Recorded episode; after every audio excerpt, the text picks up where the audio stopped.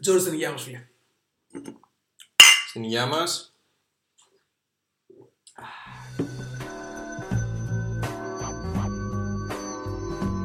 Καλώς ήρθατε σε ακόμα ένα επεισόδιο του Devastation Podcast. Αφιερωμένο στους developers και στους φίλους που αναζητούν τη γνώση.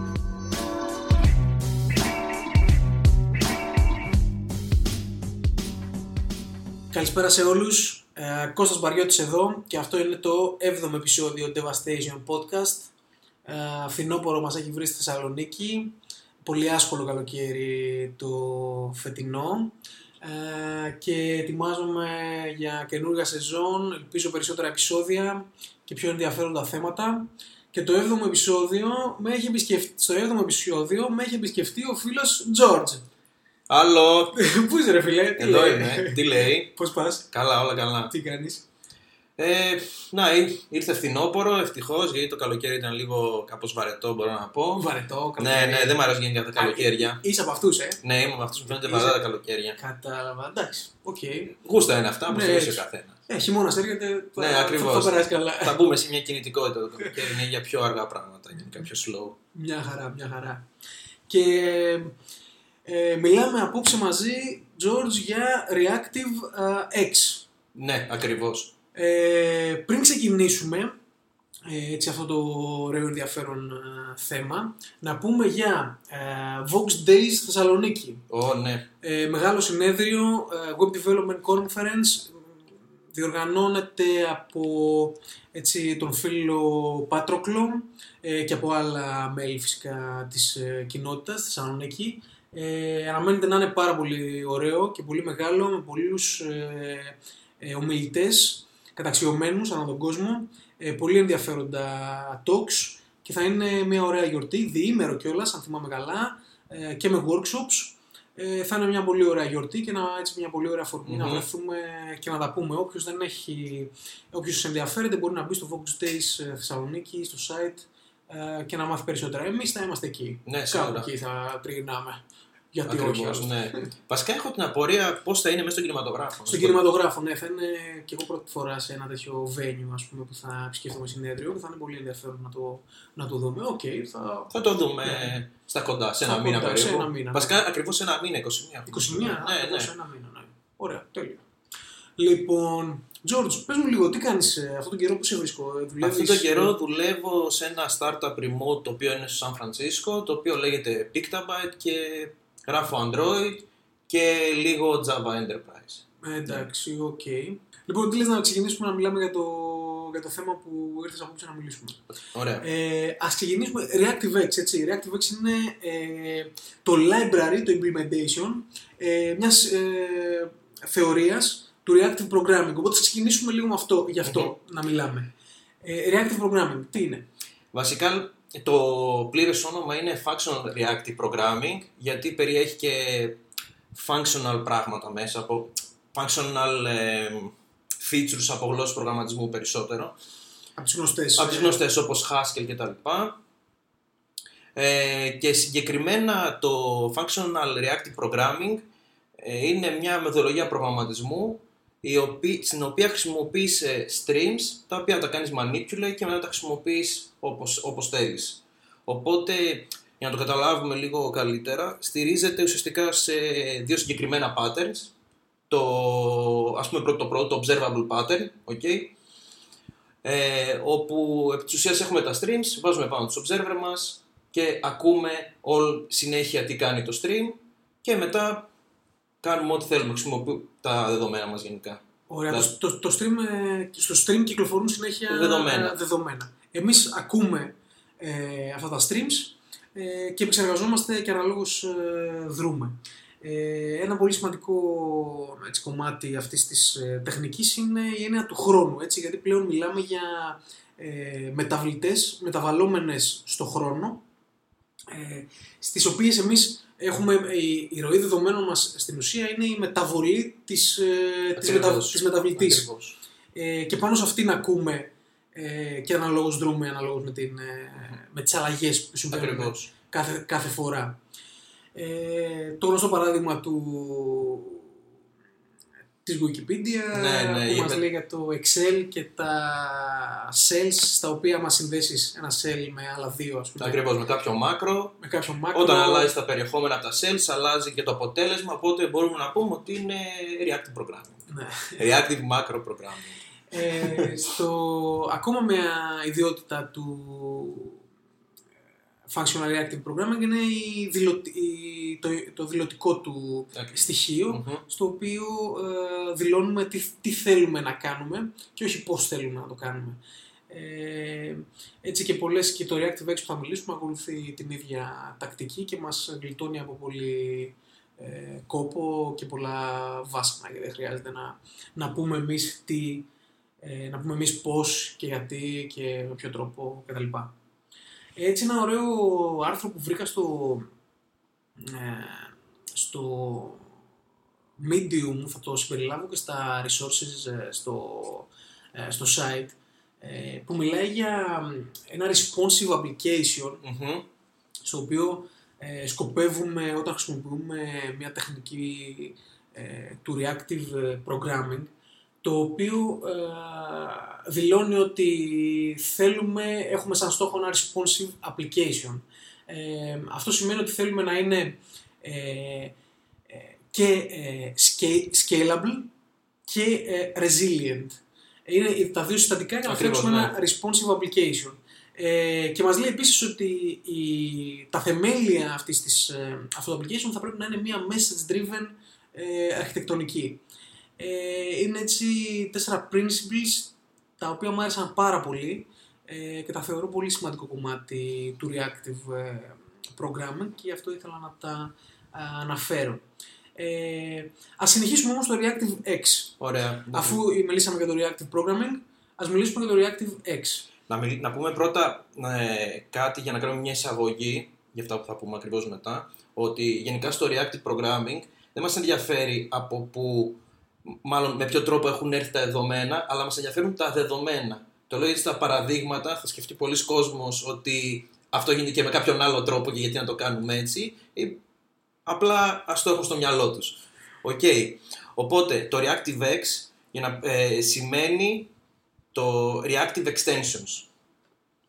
Είναι κάποιο πρότυπο που έχει γίνει implement ε, σε πάρα πολλές γλώσσες ε, και το μότο τους είναι ότι το observer pattern και το iterator pattern done right.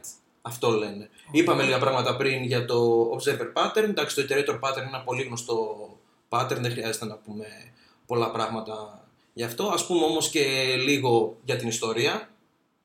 Ε, ότι οι πρώτοι που κάναν, που κάναν το implementation ήταν ε, κάποιοι τυπάδες από τη Microsoft όπου το πρώτο release βγήκε το 2011 ήταν στην αρχή να συμπεριληφθεί και στο .NET Framework αλλά τελικά το βγάλαν σε ξεχωριστή βιβλιοθήκη και μετά το είδανε κι άλλοι και άρχισαν να το γράφουν και σε υπόλοιπες γλώσσες, παύλα πλατφόρμες. Γιατί εκτός από implementation που υπάρχει σε κάθε γλώσσα όπως πούμε Ruby, Python, Java υπάρχουν μετά κάποια extensions τα οποία πάνε με την πλατφόρμα όπως ας πούμε Rx Android Μμμ. που το, στο Android γράφεις Java επί το πλείστον ε, αλλά είναι συγκεκριμένα extensions τα οποία έχουν ε, application πάνω στο Android σαν πλατφόρμα. Οκ. Οκ. Ε, επίσης έγινε πάρα πολύ διάσημο το ReactiveX λόγω του Netflix. Δηλαδή, εντάξει, περισσότεροι ακούνε Microsoft, εντάξει, το κάνει Microsoft, τι έγινε. Μετά όταν το πήρε το Netflix και ουσιαστικά έκανε το δεύτερο implementation το οποίο ήταν σε Java, εκεί είναι που πήρε πάρα πολύ φωτιά. Αυτό έγινε περίπου, βασικά το άρθρο που είχαν εκδώσει ήταν γύρω στο 13, οπότε φαντάζομαι το δουλεύαν και λίγο πιο πριν. Όπου αυτοί ε, είχαν κάτι συγκεκριμένο στο μυαλό τους, επειδή έχουν και πολύ μεγάλο traffic, αυτό που θέλανε είναι ε, να διαχειρίζονται σωστά το concurrency και να έχουν parallel execution σε όλα αυτά. Οπότε, ε, αν σκεφτούμε λίγο πριν από αυτά που μιλήσαμε περίπου για το reactive programming, ότι είναι streams τα οποία τα διαχειριζόμαστε εμείς όπως θέλουμε και με κάποια πράγματα που θα συμπληρώσω, μπορούμε να καταλάβουμε ακριβώς πώς το χρησιμοποίησαν. Καταρχήν, το ReactiveX μπορεί και σου μετατρέπει οτιδήποτε ε, σύγχρονο κώδικα σε non-blocking, καταρχήν. Ε, επίσης, ε, σύμφ- με αυτή την εισαγωγή που είπαμε λίγο πιο πριν, ότι δεν μας ενδιαφέρουν από πού και πώς έχουν έρθει τα δεδομένα, αλλά τα δεδομένα, αυτό που έκανε το Netflix είναι ο, επί της ουσίας ότι είχε κάπου stored κάποια data σε κάποια cache και όταν τα δεδομένα τους ε, δεν ήταν στην cache, τα φέρνανε κάπου από το network, γιατί αυτοί έχουν και ένα τεράστιο cluster. Οπότε ε, αυτός που έκανε consume τα data δεν ήξερα πού είχαν έρθει τα data, απλά περίμενε να του έρθουν τα data. Που άμα το σκεφτούμε είναι πολύ σημαντικό γιατί πολλές φορές το γράφουμε ένα application μπορεί να έχουμε ένα, δύο, τρία επίπεδα cache. Δηλαδή έχουμε στη μνήμη, έχουμε μετά κάπου σε μια SQL βάση τοπική και μετά μπορεί να έχουμε και στο network. Οπότε καταλαβαίνουμε ότι είναι πολύ. Οπότε πολλές φορές μπορεί να μην ε, ζητάς πολύ συγκεκριμένα data, μπορεί να σου έρχονται πάρα πολύ γενικά data. Και Δεν πολύ έχει σχέση. είναι να θες εσύ να τα κάνεις ε, οτιδήποτε... Βασικά σε manipulation, ενδιαφέρει οτιδήποτε. να έρθουν τα data. Οπότε έχεις ένα observable, βάζεις και τον observer σου πάνω και εσύ απλά ξέρεις ότι αυτό το observable λέγεται π.χ. get cities και περιμένεις πάντα να πάρεις μια λίστα από πόλεις. Αυτό, αυτό σε ενδιαφέρει. Είναι λίγο πιο abstract τα πράγματα. Μας ενδιαφέρουν τα data που έρχονται. Ωραία. Ε, ένα άλλο feature που είναι πολύ δυνατό το ReactiveX και έχει σχέση με το Concurrence είναι το πώς χειρίζεσαι τα threads το οποίο ε, όσοι, ε, όσοι έχουν γράψει Java και θα δώσω εγώ το παράδειγμα στη Java γιατί έχω γράψει πιο πολύ React Java γνωρίζουν, ε, όσοι γνωρίζουν πώς γράφουν ε, ε, multi-threading applications σε Java ξέρουν ότι είναι ένα μεγάλο πρόβλημα γιατί ανοίγεις, πρέπει να φτιάχνεις συγκεκριμένες classes, να βάζεις μέσα πώς εκτελούνται τα πράγματα ε, και τα σχετικά ενώ στο ReactiveX ε, μπορείς, ε, επειδή είπαμε ότι είναι functional, με κάποιους functional operators να εκτελέσεις μέσα σε ένα συγκεκριμένο block κώδικα ε, κώδικα ο οποίος είναι, εκτελείται σε άλλο thread. Μπορείς να κάνεις όλο αυτό να κάνεις 500 πράγματα, Και χωρίς λόγο, έτσι. non-blocking. Ναι, και non-blocking, ακριβώς. Και το καλό είναι, λόγω αυτού του abstraction, ότι δεν χρειάζεται να τροποποιήσεις το client σου. Αυτό. Δηλαδή, ξέρει ο client ότι από εκεί θα πάρει αυτά τα δεδομένα. Οπότε είναι πιο εύκολο το separation. Αυτά τα εισαγωγικά. Να σου πούμε λίγο πιο μέσα όμως. Ε, άρα, μιλάμε για ένα library το οποίο πατάει πάνω σε βάσεις του reactive ε, προγραμματισμού ε, και παρέχει πάρα πολλές ε, αυτοματοποιήσεις ε, μέσω των οποίων μπορείς να κάνεις ε, πράγματα με streams ε, και να ε, υποφεληθείς από τα resources του, του μηχανήματος ε, όπου τρέχεις. Ε, περισσότερα έτσι λίγο για την υλοποίηση του library σου έρχεται κάτι, σου έρχονται...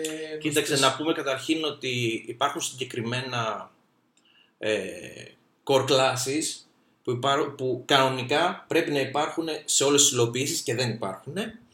Οκ. Ε, είναι, ε, θα, θα, θα τα αναλύσουμε όλα ένα-ένα. Καταρχήν έχουμε τα observables, τα έχουμε πει τουλάχιστον δύο-τρεις φορές έχουμε αναφερθεί. Οκ, τα observables ε, επί της ουσίας είναι ε, το stream μας και εμείς κάνουμε πάνω subscribe κάποιους observers και ακούμε όλες, όλες τις διαφορές συνέχεια. Όταν υπάρχει μια αλλαγή θα σου στείλει τα συγκεκριμένα data. Αυτό είναι το observable, είναι το, το, το, αντίστροφο του observer. Ακριβώς, ναι. Εντάξει. Ε, τι γίνεται τώρα; Υπάρχουν τα hot και τα cold observables. Λοιπόν, Το hot observable είναι ένα observable που με το, με το που κάνεις κάτι subscribe θα σου επιστρέψει κατευθείαν κάποιο αποτέλεσμα. Ενώ το cold observable συμ- θα σου επιστρέψει κάποιο αποτέλεσμα κάποτε. Κάποτε μέσα στο χρόνο. Όταν Οκ, θα έχει, ακριβ- θα έχει available. Ακριβώς. Αυτό δεν σημαίνει όμως ότι με το που σου έρθει το αποτέλεσμα ε, σταματάει. Ούτε στο hot ούτε στο cold obse- observable. Απλά το hot ε, σου κάνει emit data με τη μία. Τίποτα άλλο. Ε, ένα άλλο core class είναι το single. Αυτό είναι ουσιαστικά και το core class που λέγαμε πριν ότι δεν υπάρχει παντού. Αυτό υπάρχει μόνο σε RX Java και ε, απλά ε, κάνει emit data μόνο μία φορά. Ας το σκεφτούμε ότι είναι κάτι ε, σαν το callback κατά κάποιο τρόπο. Γιατί τα observables ε, έχουν, ε, ε, μπορείς να διαχειριστείς τα data τους με τρία κατά κάποιο τρόπο, με τρεις operators που έχουν. Θα αναφερθούμε και λίγο πιο μετά αναλυτικά. ε, με τον operator του next, ε, τον operator για το error, που κάνεις και το error handling, το, ο οποίος έχει και άλλους operators για να κάνεις λίγο πιο δυναμικό error handling, και μετά τον operator για το completion, που λέγεται on-completed, όπου όταν ένα observable έχει τερματίσει τελείως και δεν πρόκειται να ξαναστείλει data, απλά εκτελείται το on-completed. Τώρα, η διαφορά με το single είναι ότι δεν υπάρχει το next. Ή το next είναι κάθε φορά που σου κάνει emit data. Οπότε έχει μόνο το on error και το on completed. Ακριβώς σαν ένα callback δηλαδή. Okay, όπως είναι τα callbacks. Ε, πάμε μετά ε, να πούμε για πιο core features, βασικά γιατί τώρα μιλάμε μόνο για streams και δεν έχουμε πει τι τα κάνουμε. Okay, έχουν φτιάξει πάρα πολλούς operators, όπου είναι ένα πολύ σημαντικό feature. Έχει operators για τα πάντα. Και όταν λέμε για τα πάντα, έχει τα πάντα. Έχει, μπορείς να βάλεις delay, π.χ. ξέρω εγώ, θέλω delay ένα δευτερόλεπτο κάθε φορά που σου έρχονται data. Θέλω να αργείς ένα δευτερόλεπτο να τα, να τα στέλνεις π.χ. Ή ε, τα, από τα data μου θέλω να κάνω group by σε σχέση με κάποιο πεδίο. Ε, υπάρχουν πάρα πολλοί operators. Θα δώσω απλά ένα παράδειγμα το τι μπορούμε να κάνουμε. Έχουμε ένα stream από, α, από πόλεις που είπαμε πριν. Okay. Και θα βάλουμε στην αρχή, με βάζουμε το delay μας, που λέμε θέλω ένα, ένα δευτερόλεπτο μόνο να μου στέλνεις δεδομένα και θέλω να μου κάνεις ε, φιλτράρισμα ε, στις πόλεις αυτές ε, ανά ένα χιλιόμετρο ας πούμε. Okay. Και μετά θέλω να μου τις κάνεις group by π.χ. ανά νομό και μετά από αυτό θέλω να φιλτράρεις από αυτά τα groups, αυτές που είναι παραπάνω από 5. Οκ, και αυτά εγώ κάτι θα τα κάνω τέλος πάντων το αποτέλεσμα.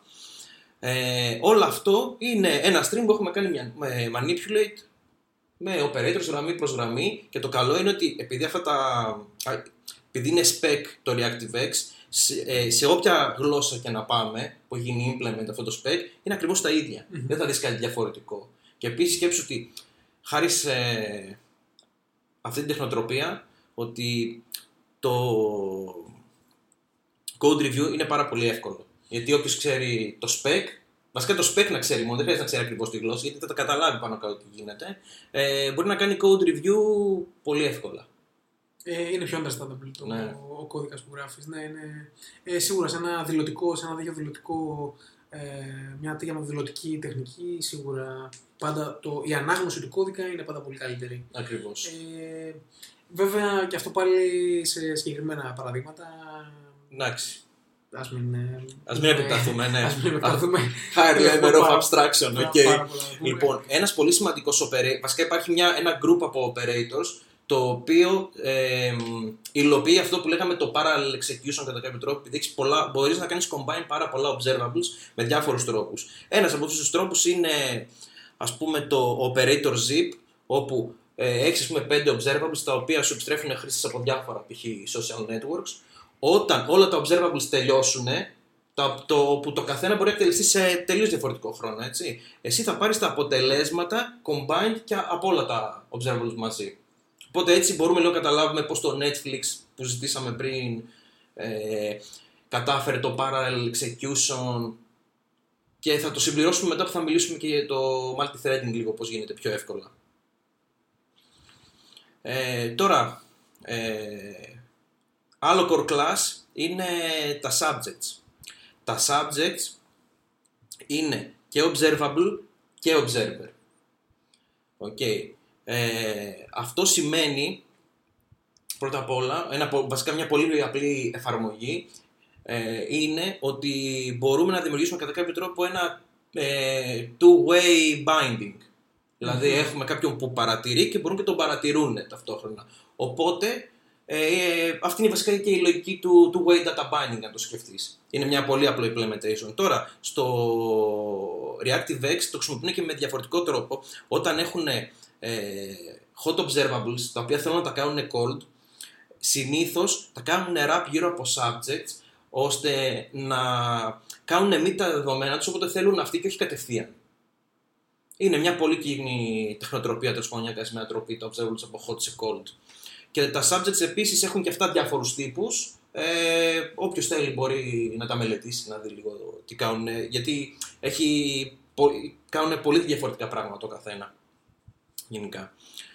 Και τέλος φτάνουμε στο πιο νομίζω σημαντικό κομμάτι που όποιος δεν το έχει δει πιστεύω θα πέσει στα μαλλιά γενικά είναι με το multi-threading.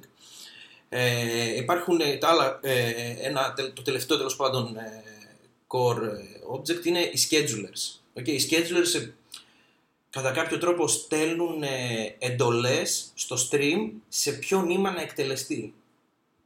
Ο, οπότε ε, έχεις ένα stream όπου εσύ χρησιμοποιείς ε, τους operators σου όπως θέλεις και σε κάποια, σε κάποια στιγμή του λες ότι θέλω ο scheduler σε αυτό εδώ να είναι σε ένα καινούριο νήμα.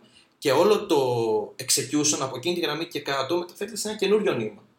Οπότε, άμα το σκεφτεί κανείς με τα fallbacks και όλα αυτά που μπορείς να κάνεις, μπορείς π.χ. π.χ. κάνουν τα resources σου time out και λες: OK, έκανε time out, γύρνα το σε άλλο νήμα. Αχα.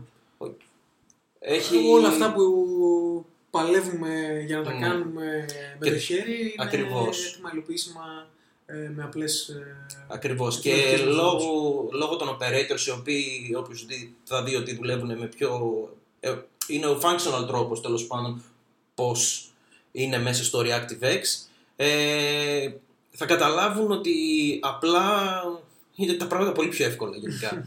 δηλαδή είναι Η- παράδοση σχεδόν. η εμπειρία σου κυρίως βασίζεται στην Java. ναι, από και το συγκεκριμένα κατάλαβα, σε έτσι. Android, ναι. ε, που εκεί είναι και τα πιο ε, χρειάζονται πιο συχνά τέτοιες ε, ε, τεχνικές. Ε, ε, πες μας λίγα παραδείγματα πώς τα χρησιμοποιείς, πώς έχεις χρησιμοποιήσει εσύ τέτοιους, αυτό το library και γενικά πώς μπορούμε να χρησιμοποιήσουμε ε, ένα τέτοιο library που θα ήταν πιο καλό fit. Κοίταξε, καταρχήν, ε, Γνωρίζω ότι υπάρχει και εγώ σαν web developer, γνωρίζω ότι ε, στο web κομμάτι υπάρχει implementation ναι. και για το ReactiveX και άλλες πάρα, πολλές, ε, πάρα πολλά libraries και frameworks. Ε, δεν τα έχω δει να χρησιμοποιούνται κατά κόρον, ε, αλλά γνωρίζω ότι είναι ένα πολύ καλό και εύκολο κομμάτι για ε, ε, user interfaces. ναι. Θα μπορούσε να είναι ένα πολύ καλό fit ε, ένα τέτοιο, μια τέτοια μέθοδος, ακριβώς γιατί και σε ένα user interface έχεις αλληλεπίδραση ε, με εξωτερικούς ε, παράγοντες. Το ποντίκι, ας πούμε, θα μπορούσε να είναι Ακριβώς, θα ε, μπορούσες ένα observable π.χ. Ναι, ναι. Που να σου κάνει ουσιαστικά ένα, po- ένα point object να σου κάνει emit συνέχεια και εσύ απλά να ακούς και να λες πού είναι ή να κάνεις διάφορα πράγματα. Ναι. Και πολλά τέτοια παραδείγματα. Το... Και μάλιστα είναι και η ιστορία του ε, reactive programming. Έτσι, ξεκίνησε από animations προκειμένου να γίνουν ε, καλύτερα, ε, πιο εύκολα τα Ναι. animations ε, σε αλληλεπιδράσεις με τον, ε, με τον χρήστη. Ε, άλλα παραδείγματα, Κοίταξε, καταρχήν ε, π- θα πω ας πούμε, ένα, κάτι που είναι σχέση με Android ε, και συγκεκριμένα αυτά που λέγαμε πριν για τα extra extensions που υπάρχουν στην πλατφόρμα ε, έχει γράψει το τρέλο μια πολύ καλή βιβλιοθήκη η οποία λέγεται RX Life Cycle. Το Android έχει ένα πολύ βασικό πρόβλημα ότι όταν αλλάζει το orientation από το device ε, καταστρέφονται πολλά πράγματα, πολλά αντικείμενα γενικά και ξαναδημιουργούνται από την αρχή. Αυτό σημαίνει ότι αν εσύ κάνεις ε, API calls κάπου σε εξωτερικές υπηρεσίες και όλα τα σχετικά, όταν θα σου έρθει το αποτέλεσμα δεν θα υπάρχει εκείνο το αντικείμενο, οπότε το αποτέλεσμα σου θα πάει στον άλλο. Οπότε κατευθείαν ε, χτυπάει όλη η εφαρμογή και έχεις προβλήματα. Οπότε τι έκανε το τρέλο, έβγαλε αυτή η βιβλιοθήκη η οποία ήταν στηρισμένη στο ReactiveX και σε κάποια πολύ core ε, objects του Android όπως πούμε είναι τα activities ε, μπορείς και βγάζεις observables τα οποία είναι binded στο life cycle οπότε με το που λήξει η ζωή του activity όταν ας πούμε αλλάξει το orientation ή οτιδήποτε για κάποιο λόγο κλείσει την εφαρμογή ή την κάνεις force quit και όλα αυτά αλλά στο force quit δεν έχει σημασία αλλά έχει ε, γενικά πολλά σενάρια που μπορεί να συμβούν ε, διακόπτει με τη μία το observable οπότε δεν έχεις το πρόβλημα ότι θα σου χτυπήσει η εφαρμογή, απλά το αποτέλεσμα σου δεν θα πάει πουθενά. Αχα. Τώρα, κάποιος θα πει γιατί να το κάνεις αυτό; Ε, βασικά, όταν χρησιμοποιείς αυτή την τεχνική, χρησιμοποιείς και άλλα patterns μαζί. Δηλαδή, τα API calls δεν τα κάνεις απευθείας. Χρησιμοποιείς κάποιον άλλον ενδιάμεσο, ώστε να το ψάχνουν υπάρχει το repository pattern. Οπότε, εσύ έχεις ένα repository και ρωτάς στο repository, ε, θέλω αυτή την πληροφορία. Οπότε αυτό από πίσω θα κάνει ό,τι είναι να κάνει, θα ψάξει κάπου local ή θα χτυπήσει μια υπηρεσία και μετά θα σου επιστρέψει το αποτέλεσμα. Όταν όμως σου επιστρέψει το αποτέλεσμα, αυτό σημαίνει ότι μπορεί να έχεις και μηχανικό, μηχανισμό caching μέσα. Οπότε εφόσον έχεις κάποιο μηχανισμό caching, όταν ουσιαστικά θα έχεις ξαναφτιαχτεί από το πράγμα που είπαμε το activity, μπορείς να πάρεις τα δεδομένα πια από τη local cache. Οπότε δεν χρειάζεται να ξανακάνεις call προς τα έξω. Okay. Δεν είναι δηλαδή τόσο απλό να πούμε ότι okay, κάναμε πάνε με το life cycle και τελείωσαν τα προβλήματά μας. Θέλει και λίγα έξτρα δουλίτσα. Αλλά τουλάχιστον είναι πιο εύκολο και δεν έχεις τέτοια προβλήματα. Ένα ας πούμε Κατανοητό, ναι. ναι, πραγματικό σενάριο που έχω κάνει που έχει σχέση και με το error handling, το οποίο το αφήσαμε και για το τέλος, είναι ότι είχα κάνει έναν ε, error handler, ο, ε, ο οποίος για κάθε call πήγαινε και δοκίμαζε με κάποιους operators, βασικά ήξερε τι exception είχε πάρει και μετά έβλεπε, είναι ας πούμε time out. Κάθε φορά που έκανε time out έβαζε άλλα ας πούμε 10 δευτερόλεπτα για να ξανακάνει το call και στα τρία time outs σου έβγαζε ένα ε, modal παράθυρο που σου λέγει θέλεις π.χ. να ξανακάνεις retry ή θέλεις ε, να κλείσεις την εφαρμογή γιατί μπορεί να ήταν κάποιο major API call που να μην μπορείς να προχωρήσει η εφαρμογή. Οπότε τώρα όλο αυτό έχουμε μπλέξει ε, threads τα οποία είναι στο background και κάνουν API calls συν το UI γιατί έχουμε error handling το οποίο έρχεται στο UI και έχει σχέση και με user input. Οπότε όλα αυτά που πάμε πιο πάνω που αλλάζουν ενήματα, που ε, κάνουμε ουσιαστικά μπορούμε να κάνουμε ε, repeat το observable ε, ήταν, ήταν ακριβώς για αυτό το συγκεκριμένο use case το οποίο ήταν πολύ μεγάλο πρόβλημα γενικά. Κατάλαβα. Ωραία.